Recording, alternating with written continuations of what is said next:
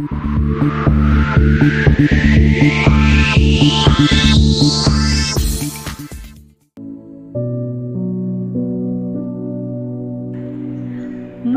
मनापासून ऐकणाऱ्या माझ्या श्रोत्यांनो माझा सप्रेम नमस्कार.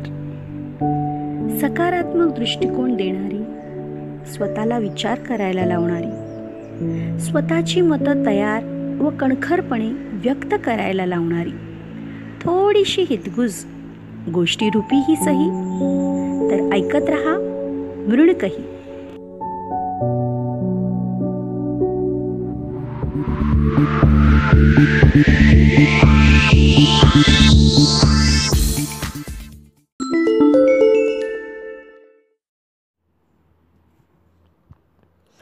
मृणकहीच्या आजच्या सदरात आपली कथा आहे दृष्टिकोन.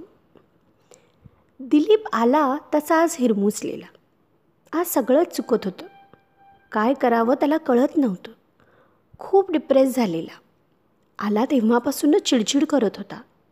त्याची बायको समीधा हिच्यावरही तो अशीच चिडचिड करत होता. ती बिचारी गप्प बसत असे. हल्ली हे त्याचं रोजचंच झालेलं. आता तिला जणू त्याची सवय झालेली. दिलीप इंजिनियर. त्याचे बिझनेसमधले प्रॉब्लेम्स त्याला बिझनेसमध्ये कोणीतरी फसवलं. त्यामुळे त्याला फारच त्रास सहन करावा लागला. व मनस्तापही. नवीनच सुरू केलेला बिझनेस असं नुकसान होणं ना त्याला परवडणारं होतं आर्थिकदृष्ट्या ना मानसिकदृष्ट्या? तो पंचेचाळीस पन्नाशीतला उमदा पण लगेच त्याचा मूड ऑफ व्हायचा. घरातल्या सगळ्यांना त्याचा हा स्वभाव माहीत होता. पॉझिटिव्हिटीच नव्हती. त्याच्याजवळ फक्त नकारात्मक विचार करत बसायचा. बोलताना सतत नकार घंटा. हे असंच होईल तसंच होईल. घरात आल्यावरसुद्धा हे इतकंच वापरा. वायफाळ खर्च करू नका. हेच कमी करा तेच कमी करा. तसं घरात कोणी उधळत नव्हतं. पण जसा चष्मा असतो तशीच दृष्टी असते. विवेकवरही तो सारखा चिडायचा. विवेक त्याचा एकुलता एक मुलगा. इंजिनिअरिंगच्या दुसऱ्या वर्षाला. सगळ्यांचा लाडका. अतिशय गुणी. पण दिलीपचा हा स्वभाव त्यातही उतरलेला. फरक इतकाच की तो ऐकण्यातला आज्ञाधारक होता. शांत होता. तो समिधाचा स्वभावगुण त्यात उतरलेला. आईबाबांनी दिलीपला खूप समजावलं. पण जैसे थे शेवटी स्वभावाला औषध नाही म्हणतात तेच खरे. दिलीपचे बाबा अनिलराव पंच्याहत्तर वर्षाचे रिटायर्ड गृहस्थ. आयुष्यभर नोकरी केली. दिलीप व हेमाला प्रेमाने शिस्तीने वाढवलं. ही दोघंही मुले हुशार. आपल्या मेरिटवर दोघंही छान प्रोफेशनल डिग्री घेतलेले. हेमा आर्किटेक्चर कॉलेजमध्ये लेक्चरर पूर्वी न शिकलेल्या मुलांचे काय होणार हा प्रश्न असायचा. पण सध्याच्या जगात हुशार यशस्वी मुलांचा प्रश्न असतो. कारण ह्या मुलांनी अपयश कधी बघितलेलंच नसतं. पण जरा कुठे त्यांच्या प्लॅनिंगच्या विपरीत घडलं की बिनसलंच म्हणून समजा. दिलीप घरी आला तसं आज बाबांनी त्याच्यासमोर विषय काढायचा असं ठरवलेलंच. तो येताच बाबा त्याच्याजवळ गेले आणि संवाद सुरू केला. बाबा दिलीप आपण एक जमीन घेतली होती. तू ती डेव्हलप करावी असं मला वाटतं. दिलीप चिडून बाबा तुम्ही काय बोलताय? आधीच इतका लॉस झाला आहे मला. आणि अजून कसलं नवीन खर्चिक काम सांगत आहात मला? त्याची काही गरज आहे का? बाबा माझं स्वप्न आहे ते. ती साईट डेव्हलप करायची. माझी इच्छा पूर्ण कर. त्यावर दिलीप खूपच चिडचिड करू लागला. आईला उद्देशून म्हणाला ती जमीन विकून मला पैशांची मदत करायची सोडून अजून मलाच वर खर्च करायला सांगत आहेत. असंच आणि खूप काही तो रागाच्या भरात बोलला. तसाच चिडून तो बाहेर निघून गेला. तो दिवस असाच गेला. समीदलाही बाबांचं बोलणं काही पटत नव्हतं.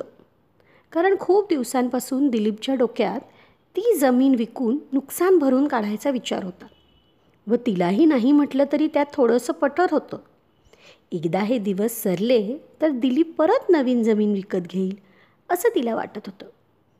तशी समिधा समंजस होती. घरातल्या व घरातल्या लोकांना सांभाळून होती. पण दिलीपचं टेन्शन स्ट्रेस तिला सहन होत नव्हतं.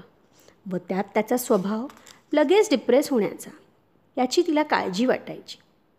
दुसऱ्या दिवशी समिधा व आई दिवसभर कुठे एका कार्यक्रमासाठी बाहेर जाणार होत्या. आज घरात तिघंच होते. तीन पिढ्यांचे तीन प्रतिनिधी बाबा दिलीप व विवेक. विवेक अभ्यास करत होता. त्याचा कसला तरी प्रोजेक्ट करायचा होता. सबमिशन होतं. व नेमकी मम्मीसुद्धा घरही नव्हती. डॅडला म्हणजे दिलीपला विचारायची सोय नव्हती. ते चिडलेच असते पण त्याला प्रोजेक्टमध्ये कसली तरी अडचण येत होती. तरीही त्याने घाबरत घाबरत दिलीपला मदत करण्याबाबत विनंती केली. दिलीप चिडलाच शिवाय त्याने उलट विवेकला स्वतःचा लॅपटॉप दुरुस्त करायला दिला. त्याचा हार्डवेअरचा अभ्यास होता म्हणून. विवेक बाबा माझं प्रोजेक्ट सबमिशन आहे. दिलीप मला माहीत आहे पण माझंही काम महत्त्वाचं आहे. ते आधी कर. तुझा प्रोजेक्ट होईल. जमेल तुला. तुझ्यासाठी सोपं आहे रिपेरिंग त्यावर विवेकला काहीच उत्तर देता येईना. तो जरा नाराजीनेच लॅपटॉप घेऊन आपल्या खोलीत गेला. लॅपटॉप दुरुस्त करायला बसला. दुपारी विवेक पटकन जेवून उरकून कामाला लागला. बाबा व दिलीप जेवत होते. बाबा काय मग? काय ठरवलं तू माझ्या कामाचं? दिलीप अहो बाबा मला माझंच निस्तरत नाही. त्यात तुमचं काय आहे आताच? नवीन काही सुरू करावं असं मला वाटत नाही व ते मला जमेल असंही वाटत नाही. माझ्यात नाही आता रिस्क घेण्याची क्षमता आणि नाही माझ्यात त्यासाठीचा आत्मविश्वास. तसे बाबा परत म्हणाले जमेल तुला. कर तू. तुलाच करावं लागेल. तसं दिलीप चिडून रूममध्ये झोपायला गेला. तो विचार करत राहिला बाबा असे मागे का लागलेत माझ्या? आणि आईही त्यांना थांबवत नाही. काय चाललंय याच विचारात तो झोपला. रविवार म्हणून जरा जास्तच वेळ झोपला. संध्याकाळ झाली. दिवे लागण्याची वेळ झाली. दिलीप उठला. एव्हाना विवेकने लॅपटॉप दुरुस्त करून ठेवलेला व तो त्याच्या प्रोजेक्टचं काम करत होता. बाबा बाहेर गेलेले. ते घरी आले. चहाचा कप घेऊन ते दिलीपजवळ गेले. बाबा दिलीप विवेकने लॅपटॉप दुरुस्त केला. दिलीप हो. बाबा दिलीप खूप वेळ गेला त्याचा त्याच्यात. दिलीप पण ते महत्त्वाचं होतं. त्याला जमण्यासारखं होतं. बाबा तो आता प्रोजेक्ट करतो आहे डिफिकल्ट आहे असं म्हणत होता. दिलीप करेल तो. खटाटोपी आहे. बाबा दिलू तू कॉलेजला असताना तुला मोटर बाईक हवी होती. Sports bike. ती घेण्याची माझी ऐपत नव्हती. मला घेणं परवडणारही नव्हतं. मी हेमाच्या कॉलेजसाठी पैसे साठवत होतो. ही जमीनही नुकतीच विकत घेतलेली. तू म्हणालास तुमच्याकडे पैसे असतानासुद्धा घेत नाही. तू हट्ट धरून होतास. तेव्हा मी त्या पैशाने तुझा तो हट्ट पुरवू शकलो असतो. पण मी तसं केलं नाही कारण तो पैसा हेमासाठी होता. त्यावर तिचा अधिकार होता.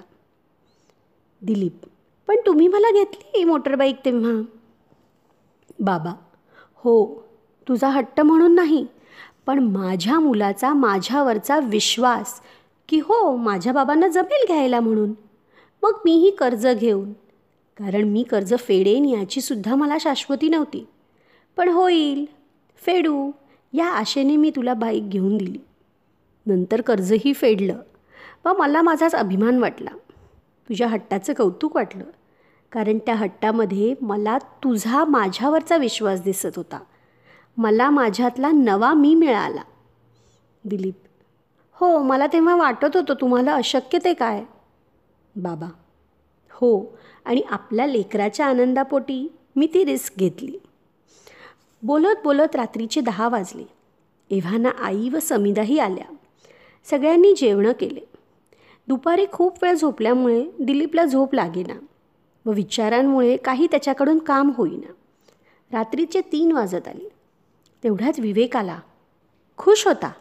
दिलीपला बघून म्हणाला झाला एकदाचा. खूप छान रन होतो आहे माझा प्रोग्रॅम दिलीप मला माहीत होतं तुला जमेल म्हणून. विवेक हो डॅड बरं झालं तुम्ही मला हेल्प नाही केली. मी स्वतःलाच हेल्प करत कंप्लीट केलं. एकट्याने केल्यामुळे डाऊट्सही क्लिअर झाले. मित्रांनाही मी हेल्प करू शकतो आता. रिसर्च केल्यामुळे नवीन आयडियाजही मिळत गेल्या. थँक्स डॅड दिलीप शांत होता. तो विचार करू लागला. तेवढ्यात विवेक आला व त्याने दिलीपला घट्ट मिठी मारली. म्हणाला डॅड आजोबांचं काम तुम्हाला जमेल. I know you can do it give it a try Vivek निघून गेला. दिलीप परत विचारात घडून गेला. मघाशी बाबा बोलतानाही मला काही सांगू पाहत होते. मी त्यांच्यापाशी अवघड इच्छा पूर्ण करण्याचा हट्ट धरला. त्यांनी तो पॉझिटिव्हली घेतला. एक चॅलेंज म्हणून स्वीकारला. त्यांनाही ते त्यावेळी अवघड वाटत असणार. अवघड गेलं असणार. विवेकने आज माझा लॅपटॉप दुरुस्त केला. तोही एवढं त्याचा सबमिशन असताना. चॅलेंज घेऊन पूर्ण केलं. ते मी त्याच्यावर टाकलेल्या विश्वासाला तडा जाऊ नये म्हणून. त्यांनाही माझ्यावर तेवढाच विश्वास असणार जेवढा मला त्यांच्यावर वाटला. त्यांनाही ती कामे तेवढीच कठीण गेली असतील जितकी ती मला वाटत आहेत. पण मला जसं त्यांच्या क्षमतेबद्दल खात्री होती तशीच त्यांनाही माझ्याबद्दल वाटत असणार. किंबहुना वाटत आहे मग मी एवढा खिन्न हताश का होतोय? बाबांना ती जमीन विकून मला पैसे द्यावे हा कसला माझा हट्ट? त्याने काय होणार? कर्ज फिटेल पण मी जिथे आहे तिथेच राहणार. माझी प्रगती थोडीच होणार. उलट माझ्यातला मी नव्याने शोधायला ही माणसं मला मदत करत आहेत. मला संधी देत आहेत. एवढं नुकसान होऊनसुद्धा माझ्यावर विश्वास टाकत आहेत. मी त्यांच्या विश्वासाचं सार्थक करायला हवं. बाबांची जमीन आहे ती. आईसाठी घेतलेली. त्यावर मी कसा हक्क दाखवू शकतो? दिलीपला आता सगळंच कसं नव्याने दिसू लागलं. जाणवू लागलं. शब्दांच्या पलीकडले लपलेले अर्थ दिसू लागले. त्याला आठवलं. लहान असतानासुद्धा तो ऑईला हॉटेलमधले वेगवेगळे नवीन पदार्थ करायला सांगायचा. Pizza burger Thai Italian food जे तिने कधीच ऐकलेले सुद्धा नव्हते. पण तरीसुद्धा बिचारी करायची. तिला नवीन नवीन रेसिपीज करायला मिळालं व त्यातच तिचं पुस्तक छापून आलं. कितीतरी पाककृती स्पर्धाही ती जिंकली. आपणही या लोकांचा विश्वास सार्थ करायला हवा. त्याला तडा जाऊ द्यायचा नाही. या विचारातच त्याला छान झोप लागली. दिलीप सकाळी लवकर उठला. अगदी फ्रेश बाबांना म्हणाला मी करतो ती साईट डेव्हलप तेवढ्यात विवेक येतो आणि म्हणतो that's like my good dad